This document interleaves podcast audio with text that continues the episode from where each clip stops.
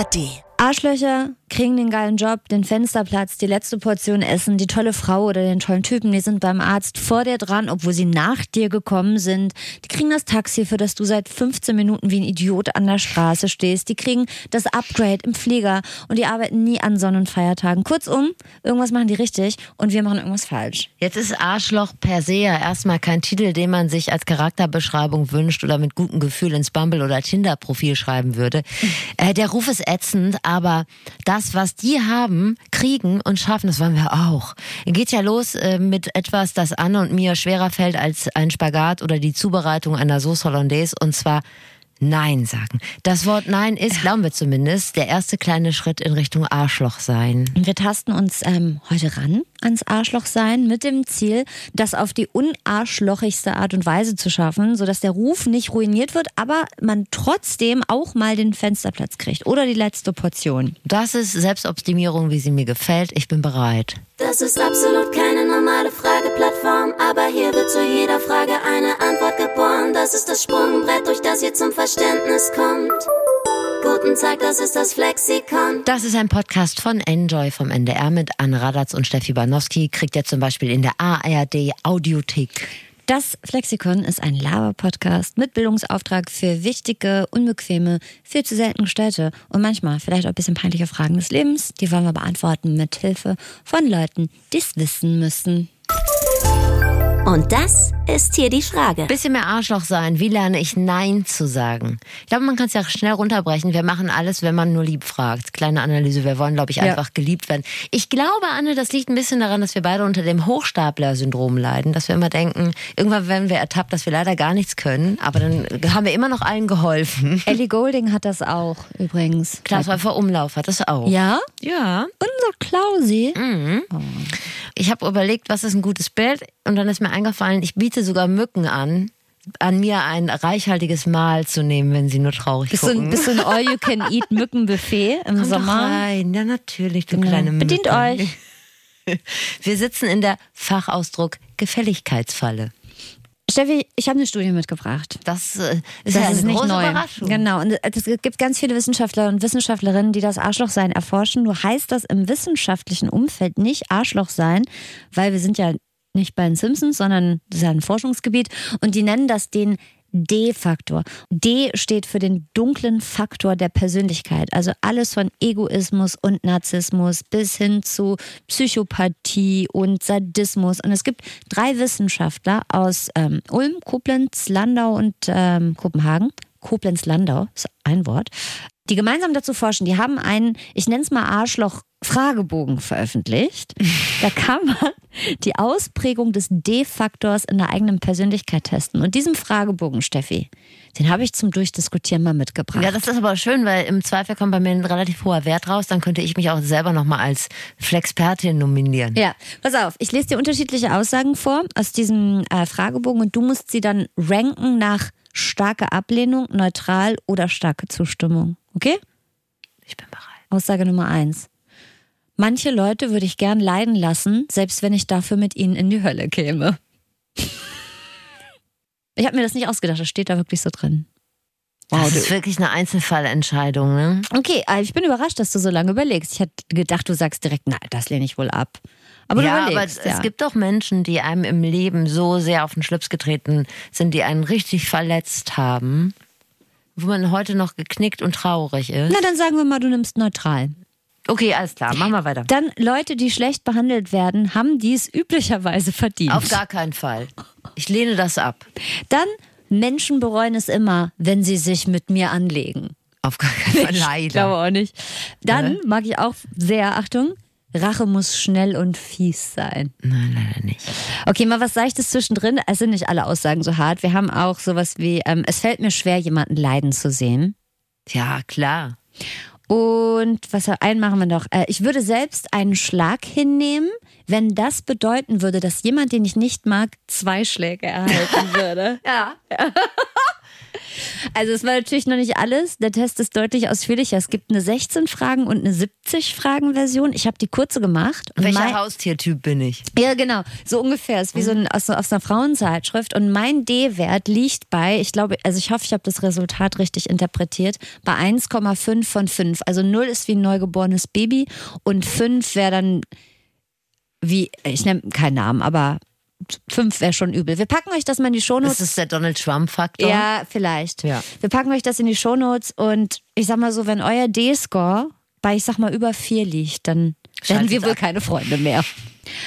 Also ich finde jetzt, Feinde in der Hölle schmoren zu lassen, das ist schon eine relativ High-Level-Version von Arschloch sein, aber es gibt ja auch so ein bisschen subkutanere Versionen davon. Zum Beispiel, ich finde es einen kompletten High-Performance-Arschloch-Move, sich so konsequent hochzulügen. Also vor allem im Job, wenn Leute so fremde Arbeit als die eigene ausgeben oder einen Fehler machen und das auf Kolleginnen oder Kollegen schieben. Ich habe letztens bei den Kollegen von Quarks Daily gehört, die haben immer so Spezialfolgen und in dem Fall war es ein Quarks Daily Lügenspezial. Wir hatten ja auch schon mal ein Lügenspezial mhm. und die Kollegen auch.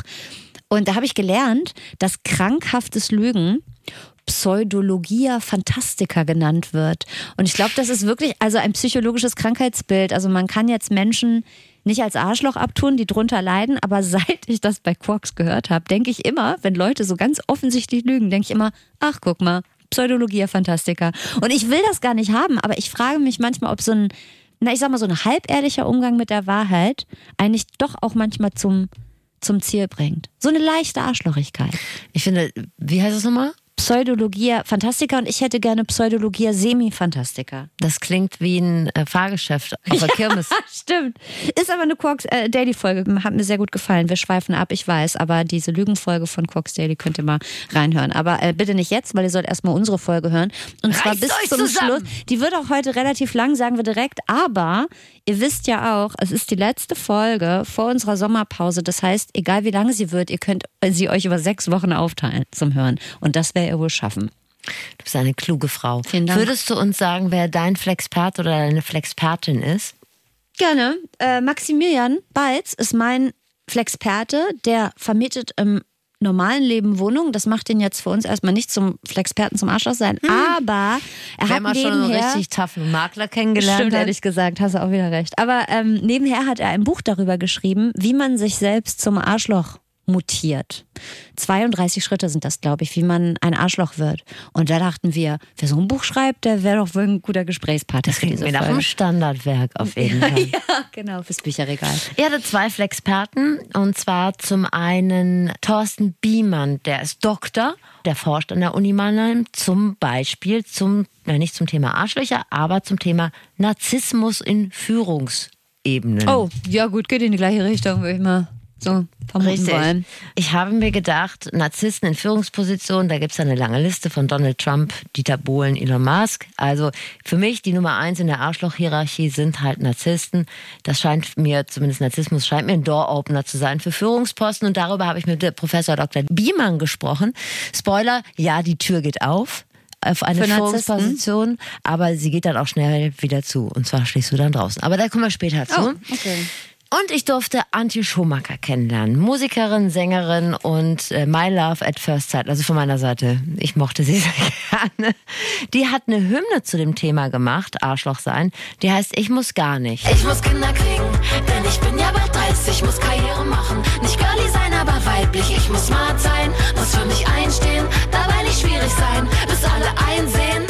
Ich muss, ich muss, ich muss, ich muss gar nichts. Ja, der Song hat offensichtlich einen Nerv getroffen. Da gab es eine TikTok-Challenge und dann haben wir Antje eingeladen.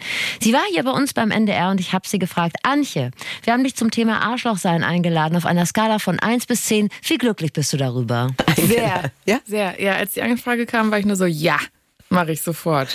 Oh, das ist gut. Finde ich gut. Und zwar hast du einen Song geschrieben und du hast die Geschichte dazu schon sehr häufig erzählt, zwei, zwei Drill und zwölfzig Milliarden Mal, aber wir kommen hier nicht drum herum, deine Geschichte hier nochmal zu erzählen, zu diesem besonderen Song, den du geschrieben hast. Ja, ich habe, ähm, ich muss gar nichts zweitausendachtzehn schon angefangen und habe ähm, damals eine Nachricht von Olli Schulz bekommen auf Instagram. Wir kannten uns nur, nur eigentlich nur von Instagram, noch nie im Leben getroffen.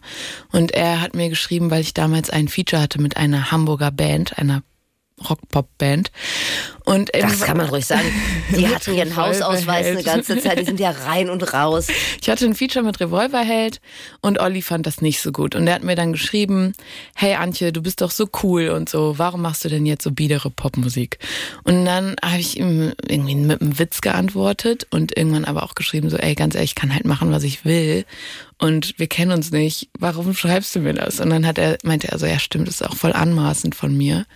Und hat sich dann so entschuldigt. In der Zwischenzeit hatte ich aber schon den Wut-Song geschrieben, weil ich es einfach leid war, dass mir Menschen, die ich nicht kenne, ungefragt ihre Meinung sagen. Und das passiert mir ständig, dass mir in meiner Karriere habe ich so viele Ratschläge bekommen, ist unfassbar. Auch in Momenten, wo du denkst, dein Ernst, jetzt musst du mir einfach ungefragt deine Meinung sagen. Und dann war ich sauer. Und hab halt äh, geschrieben, Olli sagt ihm, ist zu cheesy, was ich da mache. Find seine Sachen auch nicht gut, doch hab's ihm nie gesagt. Das habe ich dann, genau, ich hab's geschrieben, vorproduziert selber, weil, also ich hab mich damals ausprobiert und mein damaliger Ex-Freund, der auch sehr narzisstisch war, ähm, hat mir auch da, also der hat mir immer ganz tolle Ratschläge gegeben. Das ist der, dem du auch einen Song gewidmet hast? Dem habe ich auch eine verschwendete okay. Zeit. Okay. Ist immerhin.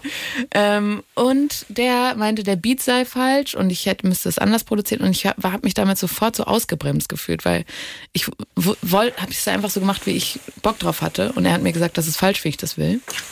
Und dann habe ich den Song zur, zur Seite gelegt und habe den erstmal liegen lassen. Und zwanzig einundzwanzig, irgendwie bin ich wieder drüber gestolpert und meinem damaligen Produzenten gezeigt, er war so, Antje, das machen wir jetzt fertig. Aber es war eine lange Geschichte, lustigerweise dadurch bestimmt, dass mir Menschen gesagt haben, was ich machen soll und dass ich das tatsächlich auch mit mir machen lassen.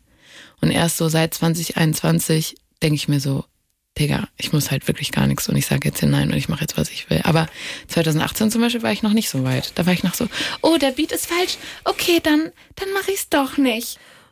Also Dinge, wo ich einfach denke, das ist, würde ich jetzt niemandem so direkt sagen, ungefragt. Ja. Ähm, aber auch sowas als Frau, ne, lächel doch mal, sei doch mal freundlicher. Oh. Ähm, bist du sicher, dass du dieses Pressefoto möchtest? Vielleicht lieber eins, wo du lächelst, wo du freundlicher willst, wo du... Sowas kennst du wahrscheinlich auch? Nein. Nein, habe ich noch nie erlebt. Habe ich noch nie erlebt. Wollen wir nicht vergessen, Steffi, ich postete ja mal, vielleicht erinnerst du dich noch, vor nicht mal einem Jahr, nee, vor ein paar Monaten, ein Bild von mir bei Instagram, wo ich einen quergestreiften Pullover ja. getragen habe. Und ein männlicher Follower fand es wichtig, mich darauf hinzuweisen, dass quergestreift ja nun mal dick macht. Das ist auch so ein richtiger Dad-Kommentar. Total. Finde ja. ich richtig scheiße. Habe ich gar nicht nachgefragt. Ja. Und letztens äh, halt, war ich im Urlaub und hatte so eine Hose an, die so ein bisschen aussieht wie eine Pyjama-Hose, eine gestreifte Hose.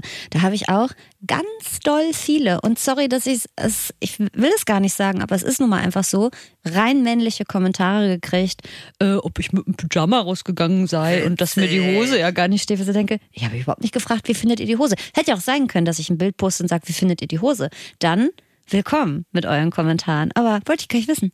Ich will es gar nicht wissen. Naja, und dass Frauen immer lächeln müssen, das haben wir ja auch schon mal ja. erfahren. Weil wir lächeln ja auch nicht auf unserem Cover.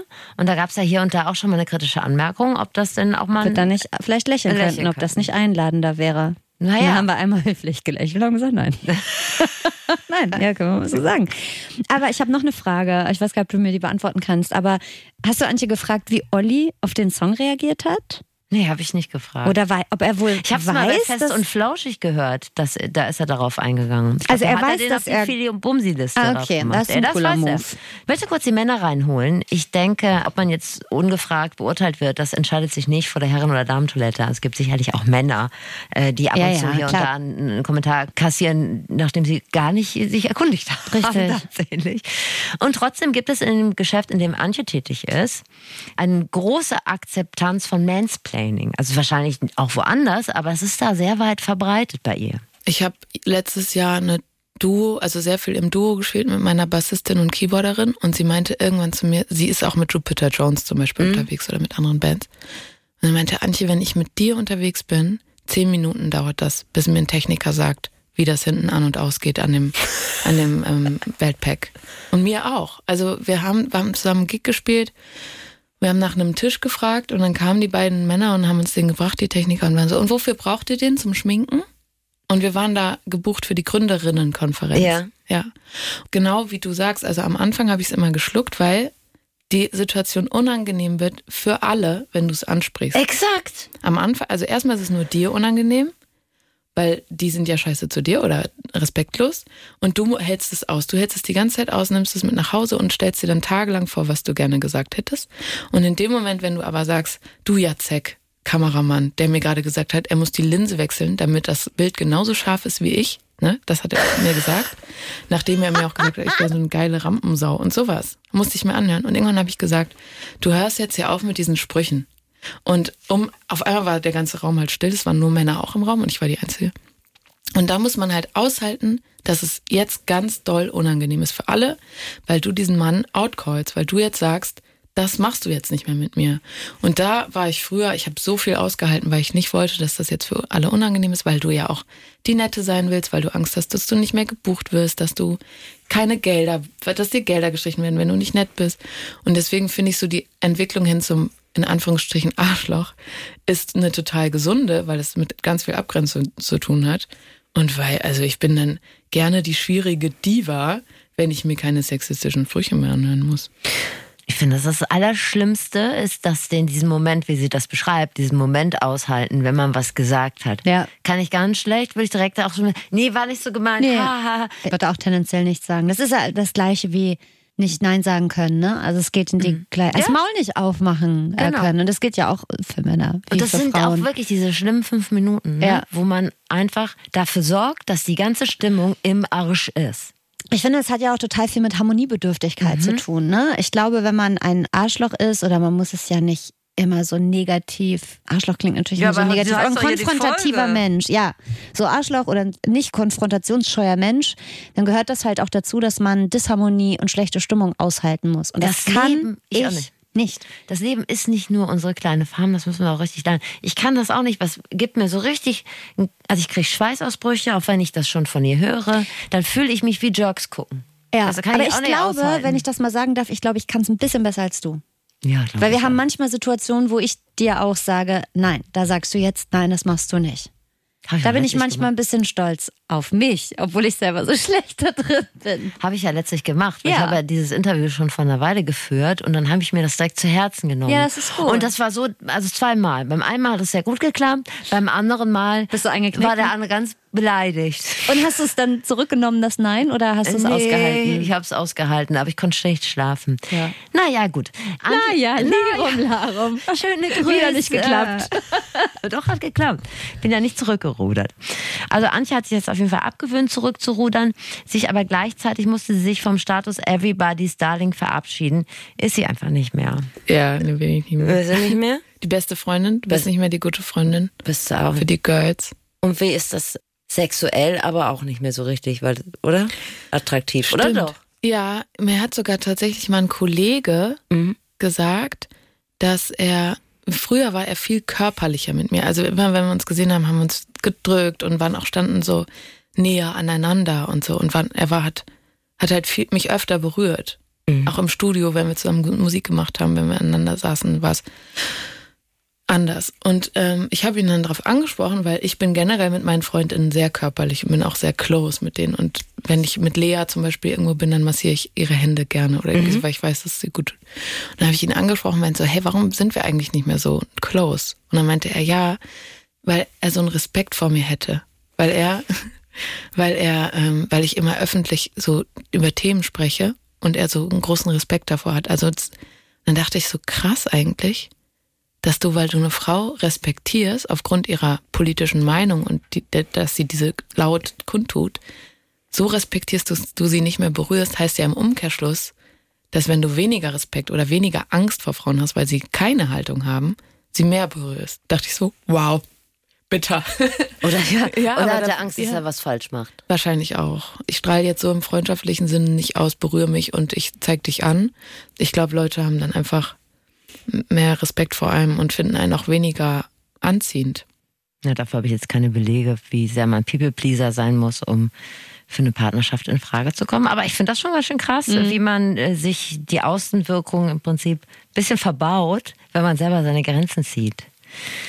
Ich hatte ja die Hypothese, dass so ein bisschen Arschloch sein, egoistisch sein, Grenzen setzen, dass einen das beruflich nach vorne petert. Ja. Das ja. ist ja mehr so private Evidenz. Und das war ehrlich gesagt auch ein bisschen der Anlass für diese Folge. Ja, na ja. Kennt man ja so äh, aus dem eigenen Umfeld, äh, dass es da Kollegen gibt, die immer einspringen, freundlich sind und unkompliziert. Und dass sie aber beim langen Arm verhungern lassen werden, mhm. weil sie auch grammatikalisch einfach nicht so fit sind, wie man das im Radiobusiness sein sollte. Und dann gibt's die, denen alles scheißegal ist, ne? Und die, abgesehen von der eigenen Person, die dann so auf, auf Händen zur Beförderung getragen werden. Das ja. kennt, glaube ich, jeder aus seinem beruflichen Umfeld. Ne? Vielleicht kennt's auch, vielleicht kennt's auch manche von euch von sich selbst, ne? Also wir wissen ja gar nicht, ob das nicht auch ein paar Arschlöcher zuhören, ne? Die Bin jetzt mir denken, auch gar nicht sicher, ob die Leute das wissen, dass sie ein Arschloch sind in ne, unserer Definition. In unserer Definition, weil wir denken ja häufig, oder das geht euch vielleicht genauso, wir denken ja häufig für alle mit. Mhm. Man denkt immer so, was passiert dann, was passiert dann? Und vielleicht machen, blenden andere Leute das einfach aus. Kann ja, ja auch möglich sein. In diesem speziellen Fall von Antje Schomaker bestätigt die sich das allerdings nicht so direkt, dass sie das Arschlochsein beruflich weiterbringt. Der Song ist super viral gegangen, das war toll. Und man nimmt mich auch als eine Künstlerin mit Haltung wahr. Ich glaube nicht, dass ich deswegen mehr, sondern eher weniger gebucht werde. Aber habe ich jetzt auch kein Problem mit. Du hast ja vorhin von dem Moment gesprochen, den man aushalten muss.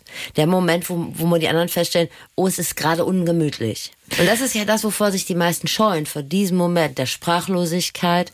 Allen wird's ungemütlich. Du schaffst es, diesen Moment zu nehmen, diese Klippe zu nehmen.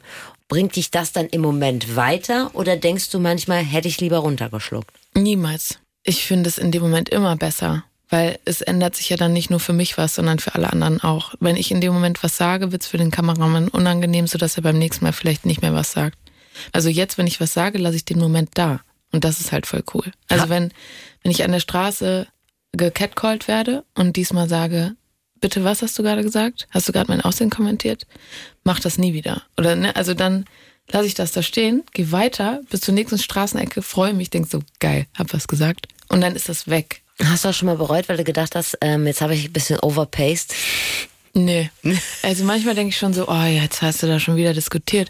Aber also, das ist ja nicht mein Problem. Nicht nur im beruflichen Kontext, sondern auch im Freundeskreis, Freundinnenkreis. Äh, vor allem im Freundeskreis werde ich halt jetzt als schwierig wahrgenommen, weil man bei mir halt nicht mehr alles sagen kann. Hysterisch ist das Stichwort, oder? Bist du noch da, Steffi, oder bist du weggepennt? Ja, bin ich wieder. Was war los? Wo warst du die letzten fünf Sekunden? Ich habe wirklich in einen leeren Blick habe ich. Ich habe mich mit mir selber verloren. Oh, das freut mich aber, dass du das kannst. Hast du einen Deep Dive in dich selbst gemacht gerade? Herrlich. Ja, das war ein kleiner Urlaub für mich. Ja, aber man kann sich, finde ich, tatsächlich in Antjes Stimme verlieren, oder? Eine total schöne Stimme. Also wenn sie singt, aber auch wenn sie spricht. Aber schön, dass du wieder eingeschaltet bist. Hier bin jetzt. Ich wieder, genau. Und ich wollte Welcome back. Es ist das Comeback des Jahres. Oh Gott. Naja, jetzt hat Antje ja gerade den Freundeskreis schon mal angesprochen und da bekommt sie sehr heterogenes Feedback, um es mal so zu formulieren. Ich habe zum Beispiel welche, die bestärken mich. Ich weiß nicht, wie es in deinem Umfeld ist. Aber wenn ich sage, ähm, nee, ich möchte das bitte nicht machen, ich habe da gerade kein, keine psychische Kapazität für, dann ist meine Freundin Lina so, ja Antje, High Five, du hast eine Grenze gesetzt, sag mir ab, ich finde das super. Aber andere Freundinnen sind dann so, was, die hat mir jetzt, also ne, ja. Und da merkst du dann, okay, das sind eher die Leute, wo ich eigentlich hingehöre. Ich kann sehr schlecht mit umgehen, wenn mich jemand nicht mag. Mhm. Wie gehst du damit um, wenn du merkst, weil ich eine Grenze gesetzt habe, weil ich gesagt habe, das ist nicht in Ordnung, der mag mich nicht mehr so. Bist du nicht manchmal traurig? To make a long story short. Ich habe eine Therapie gemacht, zwei Jahre lang, und mich mit solchen Themen zum Beispiel beschäftigt. Und ich habe jetzt so auch Situation nochmal nach, also da bin ich da durchgegangen und habe äh, verstanden, warum mir das so viel ausgemacht hat. Und jetzt merke ich in solchen Situationen, also wenn mir sowas passiert, viel schneller, ach ja, krass, der mag mich jetzt nicht, mag, will ich das ja, also mag ich die Person überhaupt? Nee. Ja gut, dann. Das ist gut. Ist ja auch okay. Besser Hinweis. Was ich auch ja übe seit ein, zwei, drei Jahren, ist Sachen absagen, ohne dabei zu lügen. Also wenn ich zum Beispiel verabredet bin zu irgendwelchen Sachen, habe ich früher immer, und mache ich vielleicht auch manchmal heute noch, ne? Aber wenn ich gemerkt habe, ich kann, ich bin so kaputt, ich habe da gar keine Lust zu, ich will eigentlich nur zu Hause sein. Und auf dem Sofa, dann habe ich irgendwie gesagt, ich kann nicht, weil ich muss arbeiten, ich habe Magen-Darm, ich muss auf das Kind meiner besten Freundin aufpassen. So, mhm. solche Sachen. Und ich aha. habe, aha, das mhm. wird sich hier notiert. Aber ich habe in den letzten ein, zwei Jahren angefangen, ab und zu mal mich zu trauen, einfach abzusagen und zu sagen, ich glaube, ich schaffe das doch nicht, weil ich bin mir, ich bin einfach so im Arsch, will einfach nur zu Hause sein heute. Das stößt nicht immer auf Applaus, ehrlich gesagt.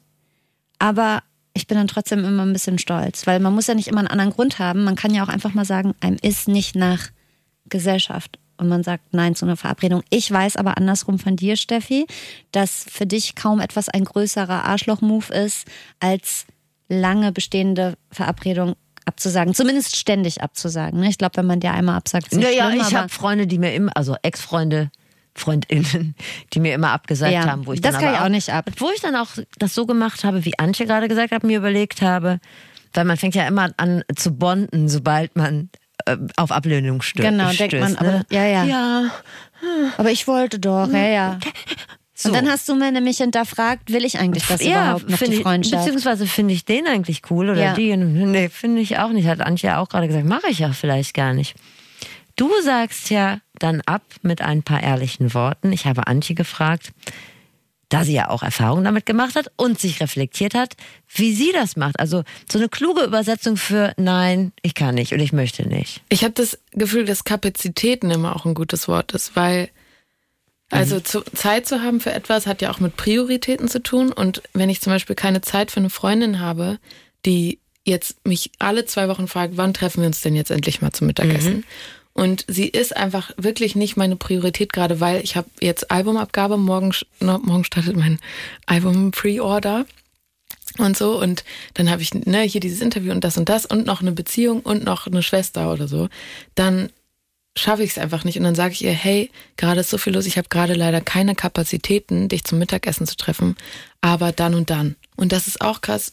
Menschen, die keine Grenzen setzen, tendieren halt auch eher zur Depression, weil du immer so viel dich um die anderen kümmerst, dass du halt irgendwann dich selbst außer Acht lässt. Mhm. Und deine eigene mentale Kapazität ist das Allerwichtigste. Du kannst ja nicht für andere da sein, wenn du nicht mehr für dich da bist, wenn du selber alle bist. Und ich habe gemerkt, also letztes Jahr hatte ich auch einen Burnout, dass dadurch, dass ich immer für alle so viel mitgedacht habe und immer so schlecht Nein sagen konnte, am Ende ich zusammengebrochen bin und mein ganzes Umfeld musste mich halten. Das, wofür ich eigentlich ja immer Ja gesagt habe. Mhm. Weil wenn du mir jetzt zusagst für ein Treffen und aber die ganze Zeit denkst, scheiße, ich muss auch das und das und das. Wenn ich da anwesend sein möchte und ich habe aber noch zehn To-Dos im Kopf, dann sage ich lieber ab und sage zu einem anderen Zeitpunkt zu, wenn ich wirklich anwesend sein kann. Wenn es diesen Zeitpunkt gibt. Und manchmal ist es auch so, dass wenn man eine Zusage getätigt hat und dann stellt man fest, obwohl man eigentlich gar nicht so richtig Zeit und den Kopf dazu hatte, aber manchmal stellt man dann auch fest, ach, es war gut, dass ich das jetzt mhm. gemacht habe. So. Mhm. Und einfach mal für eine halbe Stunde oder zwei Stunden äh, die To-Do-Liste vergessen habe. So, das kann auch noch sein. So, das auch für dich. Mit mir kann man auch mal seine Sorgen vergessen. Und seine Bügelwäsche. Absolut. Das ja, ja, mit dir fliege ich frei und hoch. Das ist auf jeden Fall so, wenn wir uns privat haben. Ich habe nur gerade dran gedacht, dass ich die Situation mal andersrum hatte. Ich habe jetzt gerade gesagt, dass ich das so wichtig und richtig finde, dass man halt auch sagt, wenn es einem zu viel ist und man nicht kann. Ich weiß aber noch, dass es mir irgendwann mal sehr schlecht ging. Ich weiß wirklich nicht mehr, war das gesundheitlich oder Liebeskummer, irgendwas. Und dann brauchte ich so Zuspruch von einer Freundin und wollte mich treffen. Und da hat die auch zu mir gesagt, so, ich kann das gerade nicht leisten, weil ich habe selber so viel Scheiße.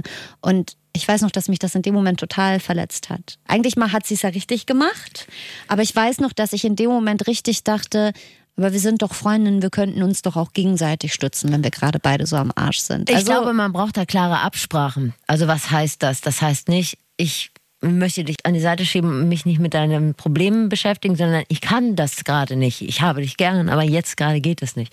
Also, dass man halt nicht immer verletzt. Aber das ist halt genau dieses Spannungsfeld, in dem man ist. Ne? Ja. Man erwartet immer davon, dass die anderen das akzeptieren, aber selber ist es. Tut einem selber auch weh, genau. Das stimmt. Anderes Thema, wo du gerade beim Thema Liebeskummer bist. Ja. Antje bringt ja ein neues Album raus, das heißt Snacks. Und da gibt es einen wunderbaren Song über Männer, Lost Indie Boy.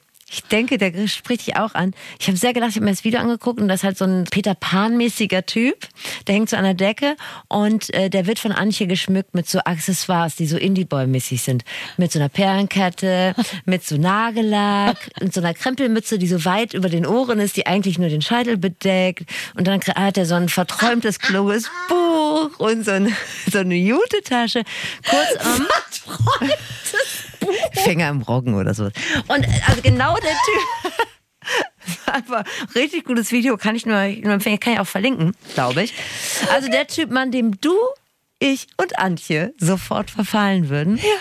Und weil wir für den natürlich ganz viel Verständnis aufbringen würden. Na klar, würden. natürlich. Und dann könnte der uns aber nur ganz ein bisschen lieben, weil er ja eigentlich noch diese Ex-Freundin hat, die jetzt an die Front genau. gezogen ist, die eigentlich, äh, weiß ich nicht. Und er hat auch einen Finger im Roggen noch nicht ganz ist. durch.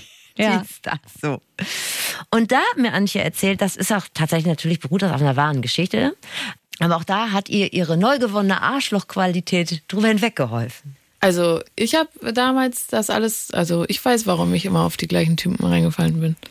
Ja, ich auch. Aber deswegen bin ich ja jetzt auch ein Arschloch, weil ich mich jetzt abgrenze. Ja gut, ich war sehr lange Single. Ist ja auch egal jetzt.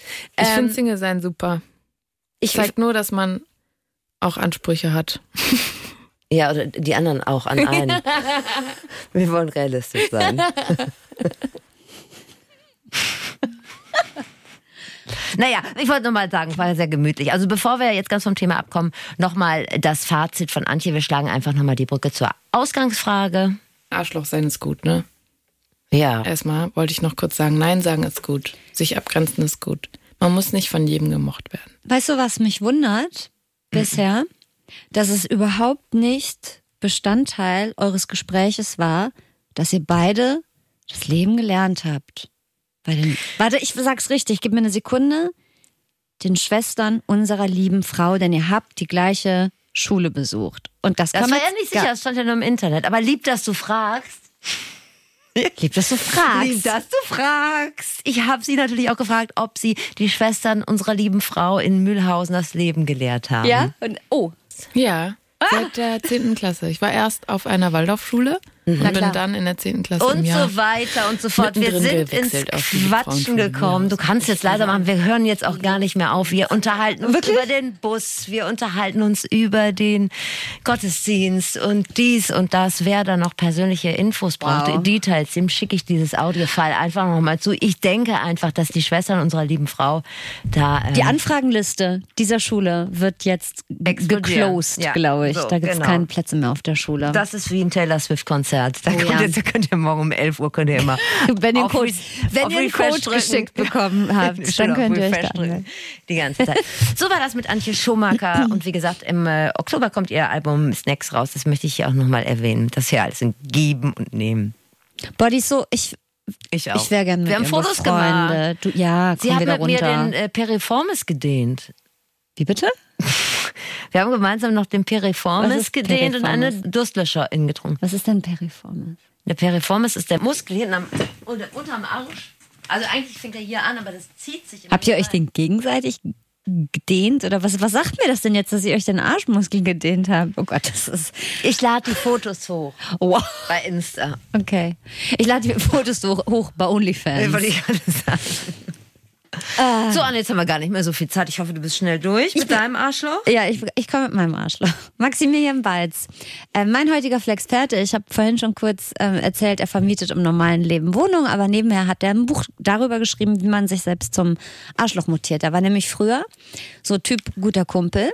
Oh, der beste Freund. Richtig, das hat ihn aber offensichtlich irgendwann gelangweilt und deshalb hat er sich selbst dann zum Typ Arschloch konvertiert. Und über diese Reise in den dunklen Teil seines Charakters hat er ein Buch geschrieben, Wie werde ich ein Arschloch? zweiunddreißig Tipps, die dich zum begehrten Arschloch für Frauen machen. Also es ging auch schon so ein bisschen äh, darum, Weibers klar zu machen. So. Ja, das ja, ist doch gut, da haben wir jetzt klar. mal einen Kontrapunkt. Also quasi eine Bedienungsanleitung zu, keine Ahnung, vielleicht mehr Egoismus und Narzissmus. Das wollen wir von ihm erfahren und, und haben ihn erstmal gefragt, warum denn überhaupt dieses Buch? Also im Grunde genommen war es so, dass ich mir die Frage gestellt habe, wie werde ich ein Arschloch? Und ich glaube, sehr viele Menschen da draußen stellen sich diese Frage, äh, weil es so der Konsens ist, dass man gefühlt hat, die Frauen stehen auf Arschlöcher. Das, das haue ich jetzt mal so raus. Ähm, und das hört man aber auch immer wieder. Und deswegen habe ich für mich damals selbst, weil ich war zu lieb, das haben mir auch mehrere Leute immer wieder gesagt. Und irgendwann hörst du halt drauf. Wenn es ein Mensch sagt, du bist zu lieb, Maximilian, dann denkst du, ja, komm, lass den reden. Ich bin so, wie ich bin. Ich bin toll. Und äh, aber irgendwann ha- schnallt man es dann. Wenn es dann halt der Zehnte sagt, dann denkt man, hm, vielleicht bin ich ja doch so, wie ich bin, einfach scheiße. Und dann muss ich was dran ändern. Und dann habe ich mir diese Liste erstellt. Und irgendwann habe ich die Liste auch ein paar Frauen zum Beispiel vorgelesen. Und die haben gesagt, wow, das ist so interessant, was du da sagst. Schreib ein Buch drüber. Also eigentlich wurde ich fast schon dazu genötigt, das Buch zu schreiben. Und dann war ich selbst verwundert, dass es diesen Titel noch nicht gibt. Die Boss-Transformation des Maximilian. Ja, ungefähr B. so. Frage ist auch, wie definiert man Arschloch? Mhm. Macht ja auch jeder anders. Maximilian macht das so. Diesen Begriff habe ich für mich aus meiner Sicht definiert, dass das eigentlich nur der emotionale Ausdruck der Frau ist, den kriege ich nicht.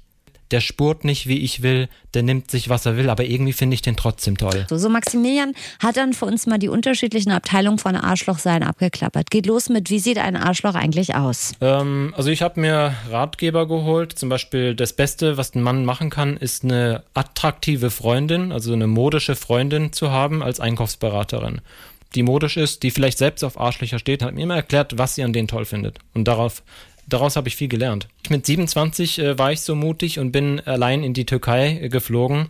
Habe mich im Endeffekt auf so einen Tisch gelegt und habe gesagt, mach mal. Ich hätte auch Pech haben können. Also ich gehe mal näher an die Kamera, dass du es mal siehst. Haare, ne?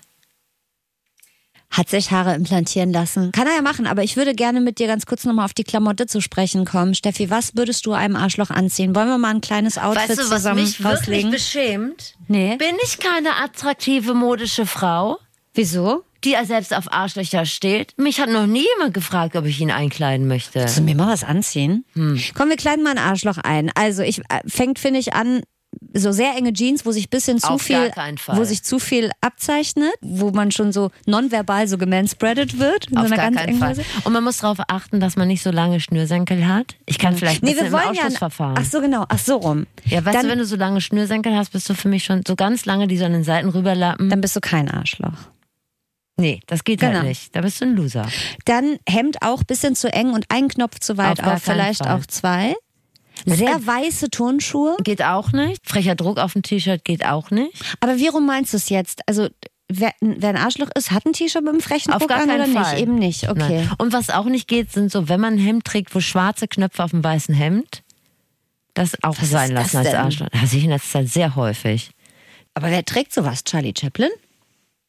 Du musst mal mit offenen Augen durch die Welt gehen. Okay. Zurück zu Maximilian. Haare neu, Klamotten mal neu. Vom Roller absteigen, mal die Füße benutzen. Haare neu, Klamotten neu und dann. Ich sah plötzlich nicht mehr aus wie ein äh, End-dreißigjähriger oder Anfang-vierzigjähriger, sondern ich sah dann mit dreißig aus wie ein zwanzigjähriger. Ich wurde immer jünger geschätzt. Und dementsprechend hat sich auch die Qualität, also ich will es nicht jetzt äh, so schlecht reden, dass nur äh, attraktivere Frauen bessere Menschen sind oder so, sondern gar nicht. Aber einfach vom Dating her hast du halt einfach dieses Erlebnis gehabt, dass, dass wenn du attraktiver bist als Mann, hübschere Frauen bekommst. Von der mathematischen, ästhetischen Schönheit gesehen. Nicht von der inneren Schönheit. Also das ist jetzt eine Gleichung, die Maximilian aufstellt. Ne? Das sind ja seine eigenen Erfahrungen. Ich würde das gar nicht so unterstreichen. Also ich kenne auch viele schöne Menschen, also wie auch immer man schön definiert, die mit sehr netten, ehrlichen, unarschigen Menschen zusammen sind. Also ich würde jetzt gar nicht sagen, das sind nur Arschlochmänner.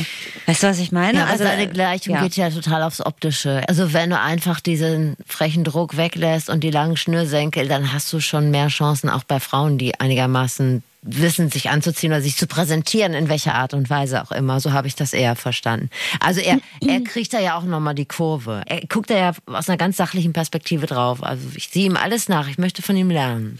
Kommen wir mal vom, vom Dating weg zum Thema Job. Wie ist man denn ein Arschloch im beruflichen Umfeld? Erfolgreich, hat einen Standpunkt, durchsetzungsstark, effizient, lässt andere für sich arbeiten, egoistisch, ich komme zuerst. Kennst vielleicht den Spruch, mein Chef ist ein Arschloch. Und was steckt da eigentlich dahinter? Also eigentlich dasselbe wie beim Dating, sprich er macht, was er will und er lässt die anderen sozusagen für sich arbeiten. Zum Beispiel hast du einen Geschäftsführer oder Geschäftsinhaber, der hat dann irgendwie einen Teamleiter, den er einstellt und sagt, hey, guck, dass du diese, diesen Bereich hier top organisierst. Und der hat dann seine Teammitglieder, der wälzt dann die Arbeit auf die ab, die, die arbeiten ihm zu und er kriegt quasi das Ergebnis und äh, rühmt sich dann beim Chef damit. Es ist, äh, die haben irgendwie so eine Aura, so machen irgendwie nichts, kriegen, wie du sagst, mehr Geld. Und ich arbeite mehr und äh, krieg nicht mehr. Also die verkaufen sich einfach gut. Guck mal, und da sind wir bei einer Disziplin, die wir beide nicht beherrschen, sich nach vorne zu verkaufen. Also mein Selbstmarketing ist irgendwann im Alter von vierzehn hängen geblieben. Das war eine Zeit, da habe ich noch zwei Pullis übereinander getragen, damit man die wachsenden Brüste nicht sieht. Das war mein Selbstmarketing. Oh nein, ich habe keine Brüste, bloß nicht gucken. Und so bin ich heute auch oft noch im, im Charakter. Ich trage zwei ich Pullis übereinander. Ich habe früher einen Badeanzug drunter getragen. Das habe ich noch nie jemandem erzählt. Gut, dass ihr es jetzt alle wisst. U- unterm was? Pullover. Weil? Ich auch keine Brüste haben wollte. Ja, damit das so flach wie möglich ist. Damit man, ne? Ja, wäre klug gewesen, das Thema nach außen zu tragen, aus heutiger Perspektive. Richtig, aber ja. Nicht nach außen, zu, du weißt schon, damit offensiv umzugehen, mit dem Thema, hey, ich habe Brüste. Genau, hey, willkommen. ähm, ja, also das so, so Steffis und mein Selbstmarketing in a nutshell. So Schritt für Schritt die Arschlochmutation von Maximilian. Fangen wir mal an mit dem Body. Geh mal trainieren, orientier dich an einem Stripper. Das muss für sie ein Erlebnis sein, dich auszupacken und kein Schockerlebnis. Und dann äh, habe ich halt eben gesagt, okay, trainierst du den Körper. Das nächste, was ich gemacht habe, Haare. Aber irgendwann habe ich festgestellt, ich bin ja trotzdem noch nett. Und deswegen musste ich auch mein Verhalten anpassen. Und da habe ich dann Bücher gelesen, Think Like a Winner, also Denke wie ein Gewinner oder äh, was gab's noch, äh, mehr Disziplin, äh, Beziehungsintelligenz, weil ich glaube auch, man muss es auch richtig einordnen. Arschloch ist nicht einfach nur blöd und scheiße und schlecht, sondern der kann ziemlich gut Komplimente machen. Die haben das Intus, ja? Die können Wertschätzung, Anerkennung und Respekt. Also die drei Wörter würde ich mir wirklich auch mal aufschreiben und merken. Anerkennung, Wertschätzung, Respekt. Das, das zeigen die permanent und deswegen fühlen sich die Frauen zu denen auch so hingezogen. So, und das sind jetzt eigentlich jetzt nicht Worte, also Wertschätzung, Anerkennung, Respekt, die mir als allererstes einfallen, wenn man an ein herkömmliches Arschloch denkt. Aber Maximilian sagt eben, Arschloch sein ist nicht Egoismus und Narzissmus. Und das finde ich irgendwie beruhigend. Dafür habe ich das Gefühl, kann ich mich dann besser drauf einlassen. Was ja schon mal voraussetzt, ist, dass halt, wenn du anderen Wertschätzung, Anerkennung und Respekt zollst, dass das überhaupt von Relevanz ist. Also, dass du denkst, ja, das ist dem anderen sicherlich wichtig. Ja. So, und da muss man vielleicht mal umdenken. Weil wir denken ja, was interessiert den ja nicht, ob wir den jetzt wertschätzen. Ja, das stimmt. Weil ich bin ja nur eine Frau, die ihre Brüste in einen Badeanzug untergebracht hat. Und unter zwei Pullovern. Was ich interessant finde, Maximilian, der ist ja bis zu seiner Arschloch-Transformation als offensichtlich recht harmoniebedürftiger, im Selbstmarketing auch eher zurückhaltender Ja-Sager durchs Leben gegangen. Ich überspitze das jetzt mal, also ein bisschen so wie du und ich. Und dann irgendwann hat er all das ja offensichtlich weitestgehend abgelegt und hat sich sehr doll verändert. Äußerlich, aber auch so vom Verhalten oder im, im Umgang mit anderen Menschen. Wie hat denn sein Umfeld drauf reagiert? Also sagen Freunde und Familie dann nicht irgendwie, hau ab, so brauche ich dich nicht? Ja, das ist natürlich klar, dass die das sagen werden. Wenn natürlich du dich veränderst und zum Arschloch wirst, also ich sag mal so, du bist immer ein Produkt von deinem Umfeld. Und ich will niemandem was Böses unterstellen, aber es ist halt nun mal auf der Hand liegend, dass wenn meine Beziehungen bis dato nicht geklappt hatten und ich immer zu lieb war, dass es auch, sage ich mal, ein Resultat der Frequenzen, des, des der Vibes meines Umfeldes sind. Und dann muss ich halt irgendwie austreten. Ja? Und das heißt nicht, dass ich die Menschen nicht respektiere oder dass ich schlecht bin zu denen, sondern einfach, dass man sagt, ich, ich meide einfach ein bisschen mehr oder ich gucke jetzt auch mal mehr auf mich, ja, weil du hast nur dieses eine fucking Leben und ich habe keinen Bock, mit fünfzig oder sechzig dann sagen zu müssen, ja, ich hab's immer allen recht gemacht und war lieb und nett, aber was wäre eigentlich gewesen, wenn ich's mal so gemacht hätte?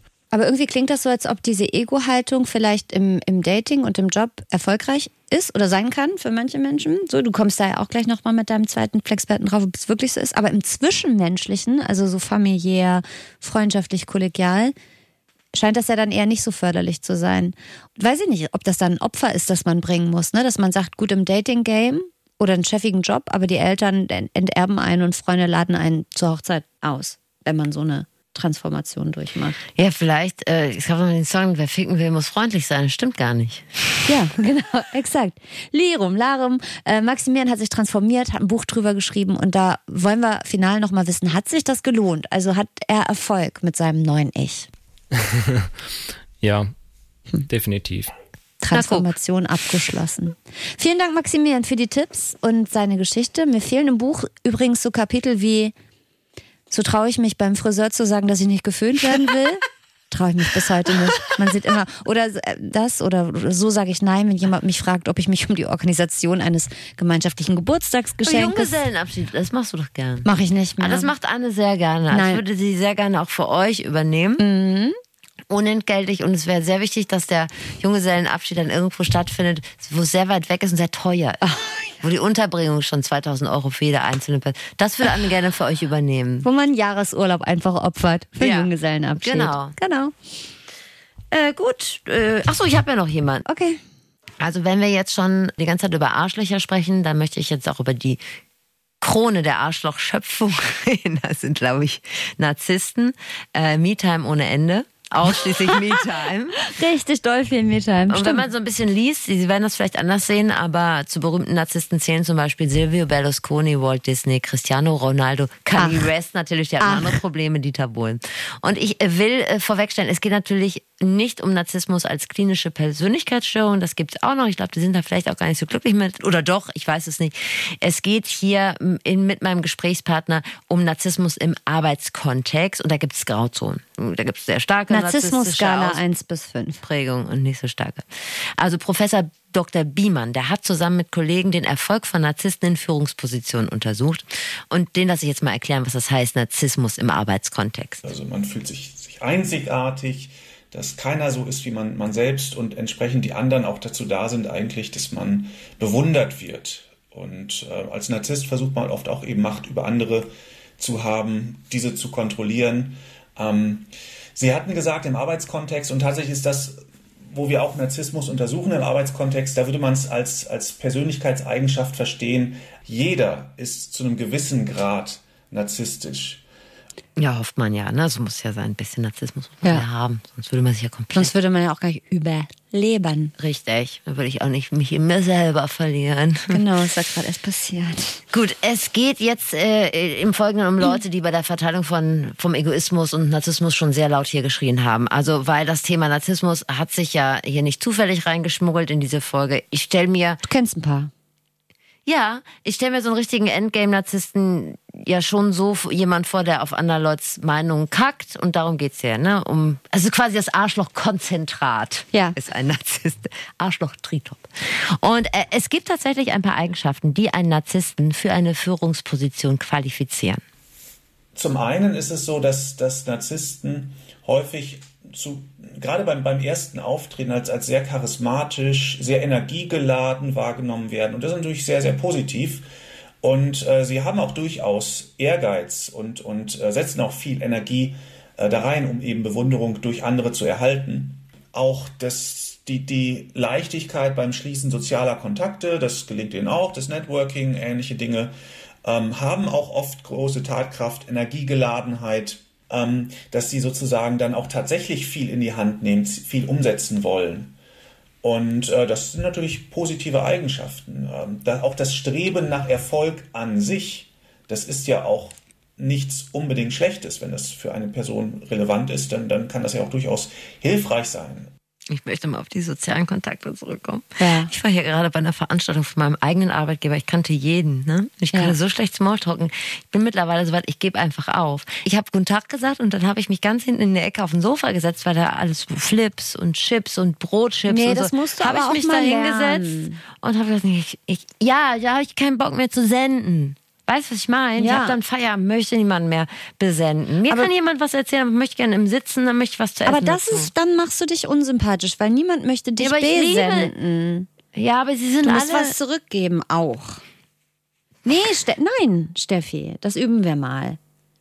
Wir suchen uns mal ein paar Themen, die wir zurechtlegen, wo man immer mal sagen kann, hast du auch ein Lastenrad eigentlich? Dass man da in so ein Thema kommt. Lastenrad ja, aber zum ich Beispiel, hab ja gar kein Lastenrad. Ist ja scheißegal. Dann kannst du jetzt zum Beispiel sagen, ich bin ja durch mit dem Thema Lastenrad und da kann ich mein S U V kaum parken, weil alle mit ihren Lastenrädern. Auch das ist ja ein Smalltalk-Gespräch. Das ist ein Gesprächsangebot. Ja. Ich weiß nicht, ob ich die Linie so lange halten kann. Ja. Nur gut. Also, wir haben jetzt gerade gehört, was Narzissten für Führungspositionen qualifiziert. Mhm. Wir sind ja keine Chefs, aber ich habe schon ein paar wiedererkannt. Let's face it, die müssen ja nicht... Ja, paar Ex-Freunde wieder erfahren. Ja, erkannt. Müssen genau. ja nicht immer noch im Amt sein. Man kann ja auch über vergangene Chefs und Chefinnen reden. Ja. So sind Führungskräfte, nicht alle, aber einige.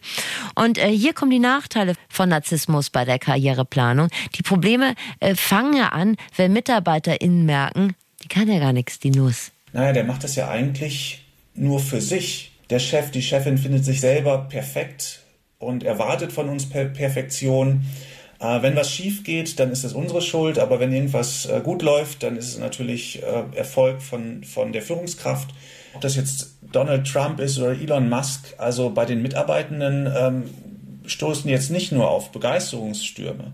Das sind, das sind auch teilweise dann polarisierende Personen. Auch das zeigt die Forschung, dass es manchmal oder dass es zum, zu einem Anteil so ist, dass ähm, Personen, die hoch narzisstisch sind, eher risikobereit sind und entsprechend manchmal Sachen schief gehen, aber eben manchmal auch sehr gut laufen. Ja, risikobereit bin ich zum Beispiel überhaupt nicht. Bin ja, musst du auch mal sein, nachdem du mich hier gerade von der rechten Seite, so du hast mich nicht aufgefangen, sondern hast mir nochmal die Beine weggetreten, weißt, Kniescheiben weggeschossen habe? Hast du mir gerade. Ich war schon traurig. Und weißt du, was man in einer Freundschaft auch machen muss? Nee, bei Dem meiner Mann Freundschaft mit, bei der Freundschaft mit mir muss man das gar nicht. Spiegel vorhalten mal. Können wir mal schön sein lassen. Herr Biemann hat jetzt gerade erklärt, wie Narzissten sind, was eigentlich nicht so gut an ihnen ist. Und ich habe wieder festgestellt, korrigiere mich, aber es gibt schon Leute, die sich auch mit diesen ganzen schlechten Eigenschaften ganz schön gut im Sattel halten können. Ja, absolut, klar. Ich weiß nicht, wie es dir geht, aber trotz der ganzen negativen Eigenschaften, die wir uns gerade angehört haben, ein ganz kleines Scheibchen würde ich mir schon gerne immer, vom Narzissmus immer noch neidisch ab, abschneiden. So ein V H S-Kurs, Narzissmus und orientalische Häppchen zum selben. Aber das mit dem Narzissmus lernen ist schwierig, sagt Doktor Biemann. Narzissmus wird als Persönlichkeitseigenschaft wahrgenommen und die sind sehr, sehr stabil über das ganze Leben. Aber das ist nichts, was man lernen kann. Man kann jetzt nicht ein Wochenendseminar besuchen, um dann irgendwie plötzlich ein Narzisst zu sein. Das würde ich auch gar nicht raten. Ja, weil die haben es auch nicht so mit Freundschaften, die Narzissten natürlich. Wenn du mit so einem Narzissten richtig dicke bist, dann kannst du davon ausgehen, dass der dich hinter, an der nächsten Ecke hintergeht oder benutzt. Oder dich zum Klingelmännchen machen schicken. Also ist das Schick. angeboren, also ist ein angeborener Charakterzug mhm. quasi. Und das ist das Fazit. Ja, ich weiß, wir wollen alle gemocht werden, aber überlegt mal, ob ihr euer Gegenüber überhaupt mögt. Vielleicht ist die Antwort ja nein und dann ist ja eh alles egal. Wer seine Meinung durchsetzt, muss wahrscheinlich auch auf den einen oder anderen Lebensbonus verzichten, immer die beste Freundin sein, auf jede Party eingeladen werden. Aber mit jedem Nein ebnet ihr auch den Weg für alle die, die nach euch in derselben Situation stecken. Hast du es verstanden? War ein bisschen kompliziert, ne? Nee, du hast das toll formuliert. Okay. Wenn ihr es schafft, eure Interessen zu vertreten, dann müsst ihr mit dem Moment umgehen lernen, in dem ihr für alle der Arsch seid und es für jeden unangenehm ist. Aber wenn ihr diese Minuten übersteht, dann geht's euch besser, sagt Antje Schomaker. Besser raus mit der miesen Laune und nicht in euch reinfressen. Und eine gute Formulierung, statt einfach nur Nein zu sagen oder ich möchte mich nicht mit dir treffen, Stefanie, ist, ich habe gerade keine Kapazitäten. Das habe ich mir wirklich gemerkt. Ist gut, ne? Gute, habe äh, hab ich auch tatsächlich schon benutzt. Ja. Oh, echt? Und hat das... Äh, hat Bei dieser das, einen Arbeit, wo ich dir geschrieben ja. habe. Ja, und da macht es... Da, das da ist macht ja es auch, auch Sinn. Genau. Mhm. Okay, gut. Bin ich? Mhm. Ein paar Learnings von, von Maximilian.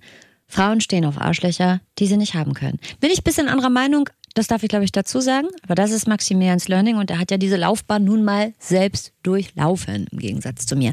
Dann Selbstmarketing ist das A und O. Arschloch sein führt in Job und Dating zu Erfolg, aber seid nicht irritiert, wenn euer privates Umfeld erstmal vielleicht ein bisschen auf Abstand geht. Teil des Arschlochseins ist, trotz allem Narzissmus oder Egoismus, seinem Gegenüber trotzdem Anerkennung, Wertschätzung und Respekt entgegenzubringen. Ist ein Drahtseilakt, ich weiß. Mich würde übrigens interessieren, ob Maximilian ab und zu nochmal in seine alte Rolle zurückfällt. Weißt du, was ich meine? Ich könnte mir vorstellen, dass das im freundschaftlichen Umfeld bestimmt so ist. Ich Wenn kann du so eine S M S direkt beantwortest und eine WhatsApp und dann denkst, ach nee, ich bin das Arschloch, warte mal, weglegen. Genau, so. Timer stellen. Mhm. Ja, ich habe noch ich kurz was. Narzissmus ist leider keine ernsthafte Option, da muss man reingeboren sein. Und insgesamt, es ist nie zu spät, denn... Es ist cooler, eins zu werden, als schon eins zu sein, glaube ich. Ein Arschloch. So, Stefanie, womit verbringen wir Menschen im Schnitt vierundzwanzig Jahre unseres Lebens? Ähm, Spargel schälen, guten Film aussuchen im Streamingdienst, auf Züge warten, Euro und D-Mark. Stimmt. Oh, ich mache das wirklich auch immer noch. Nee, du Nein, nicht? ich nicht. Ach, doch, ich schon. Genau, fünfzig Mark, du bist auch wirklich ein dirty immer. old man. Ja. Süß. Schlafen war übrigens gemeint. Ah, okay. Für mich ist Schlafen ja Hobby und Therapie. Also wer schläft, merkt keine Kopfschmerzen, wer schläft, hat kein Liebeskummer. Schlafen ist einfach wirklich eine verdammt gute Sache und deshalb ist es völlig logisch und nur konsequent, dass das Thema Schlaf jetzt einen eigenen Podcast hat und zwar über Schlafen vom Deutschlandfunk Nova. Naja, also ich dachte ja zuerst, das ist nicht mein Thema, weil ja, du ja, weißt, ja, ja. Anne... Kannst nicht mehr hören. Was denn? Ich bin Schlafen ist deine stärkste Disziplin. Ich kann es nicht mehr hören. Ich kann es nicht mehr hören. Ja, gut, aber da muss ich mal alle Bescheidenheit wirklich zur Seite räumen, denn ich bin eine sehr, sehr gute Schläferin. Ja. Das Einzige, was ich wirklich machen muss, ist mich zudecken. Ansonsten muss ich nichts machen, dann schlafe ich einfach.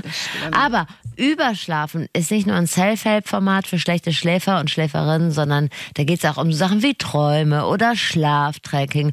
Und bei äh, Schlaftracking, äh, da steige ich gerne mal mit ein, weil bei Sachen, die ich richtig gut kann, lasse mich gerne checken. Das lasse ich mir gerne doch mal attestieren. Dass ich das richtig gut gemacht habe gestern ja. Nacht. Es gibt auch eine Folge über, über Melatonin. Ich bin ja seit ein paar Monaten Heavy User von so diesen rezeptfreien Melatonin-Sprays. Ich weiß aber wirklich gar nicht, ob das was bringt oder ob es für mich nur wieder eine neue Möglichkeit ist, regelmäßig Geld für Quatsch auszugeben. Aber auch diese Frage wird geklärt bei Überschlafen, wird moderiert von Ilka Knigge und der Schlafforscherin Doktor Christina Blume. Und den kriegt ihr überall, wo es Podcasts gibt. Gute Nacht. Es folgt ein extrem geheimnisvoller Mystery-Teaser auf die nächste Folge. Es gibt Themen, mit denen relate ich zu hundert Prozent, wie zum Beispiel gerade das mit dem Arschloch. Dann mhm. gibt es wieder welche, da frage ich mich, was will die Vorschlagende mir damit sagen? Du zum Beispiel, Schlaf war so ein Thema. Mhm. Da habe ich auch damals gedacht, was soll ich da bekakeln? Das äh, kann ich gut. Ich wurde aber eines Besseren belehrt. Das war, glaube ich, wirklich eine der interessantesten und erfolgreichsten Folgen, die wir gemacht haben. Und so halte ich es auch mit der nächsten. Es geht ums Thema Geschlechtskrankheiten. Anne, ich habe Stark. da keine Fragen. Welche Fragen ah, hast du? Steffi. Wo, wo fange ich an, wo höre ich auf? Also da gibt es wirklich eine breite Palette an Wissenslücken, die ich gerne mal schließen würde. Ich gebe zu, ein Grundstock an Basiswissen ist wohl vorhanden. Habe ich mir wohl ähm, erarbeitet. Habe ich mir hart erarbeitet. Aber welche Geschlechtskrankheiten sollten mich ernsthaft beunruhigen? Und welche gehören eigentlich schon zum guten Ton, muss man mal gehabt haben. Juckt eine, weiß ich nicht, ungefährliche Chlamydie anders als einen wirklich unangenehmen treuer Genitalherpes? Und sollte ich, der Fairness halber, einen amtlichen Tripper schon mal auch im Tinder-Profil vormerken? Das sind so Fragen. Ja, habe ich. Ja, habe ich wohl, die werde ich stellen. Und wenn ihr jetzt noch keinen Softspot für das Thema habt, dann denkt ihr zum Ende der Urlaubszeit ja vielleicht auch ganz anders darüber. Ups. Denn dann werden wir uns wiederhören Ende August nach eurem Urlaub. Und da seid ihr vielleicht um eine Erfahrung untenrum reicher. Kann man ja nicht wissen. Vergesst uns bitte nicht. Wir gehen in unsere erste Pause. Wir wollen das nicht bereuen. Ähm, wir halten euch aber natürlich privat mit dem... Na, wir sagen mal Verschnitt unseres Durchschnittslebens auf dem Laufenden, wenn ihr das bei, bei den Social-Media-Anbietern eures Vertrauens verfolgen wollt, dann gerne nur zu. Ja, ich plane zum Beispiel eine Dokumentation Vanlife, aber im echt, in echt. Oder freue ich mich drauf. Wohnmobilurlaub zum Abgewöhnen, das ist mein Ding. Oh nein, das wird bestimmt gut. Ich weiß ja schon so ein bisschen, wo die Reise hingeht. Ich meine jetzt im übertragenen Sinn. Weißt ich weiß ja, ich, wie das ist, wenn man morgens ja. irgendwie fünf Leute von links nach rechts schieben muss, wenn man mal eben seine Jogging-Schuhe sucht. Was, denn? Was ich schön fände, wäre, mhm. wenn bei allen schönen Grillabenden, Sonnenauf- und Sonnenuntergängen und frisch gemachten Kaffee im Vorzelt, wenn da die Kamera ausbleibt, die Handykamera, aber sie geht an, sobald du die sanitären Anlagen eines Campingplatzes betrittst. Ja, oder wenn man mich wieder erwischt, weil ich der Kinder zuliebe beim Clubtanz mitmache. Sowas. Veo, veo, que mes una cosita. Ja, richtig. Kann ich mir dich nicht bei vorstellen. Aber auch das wird Steffi machen bis zum neunundzwanzigsten achten Ja, und damit wir uns nicht verpassen, abonniert uns doch einfach. Das ist wie Weckerstellen. Wir snoosen euch dann raus aus den Sommerferien. Es ist im Prinzip nicht wie Weckerstellen, sondern es ist Weckerstellen. Den Wecker bei Spotify stellen, oder? Von dir lasse ich mich natürlich gerne korrigieren, wie ich in dieser Folge schon des Öfteren unter Beweis gestellt habe. Das ist für mich überhaupt kein Problem. Da gehe ich mit breitem Kreuz raus. Meinst du, es ist für unsere Freundschaft? Macht mir gar nichts aus. Für unsere Freundschaft sind die sechs Wochen Pause auch mal ganz gut. Ja. Tschüss, Stazowski. Tschüss, Tschüss. Arne Hase. Tschüss, Menschen. Oh, einmal A S M R noch.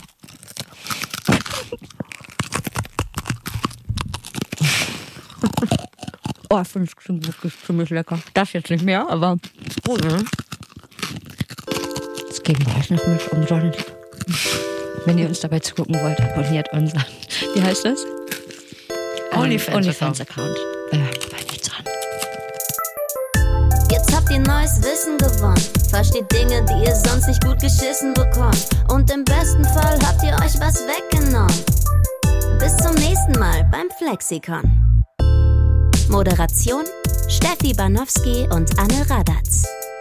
Redaktion Svenja Böhm und Dennis Dabelstein. Sounddesign Dennis Terrey. Rap und Stimme Zabi Pilgrim.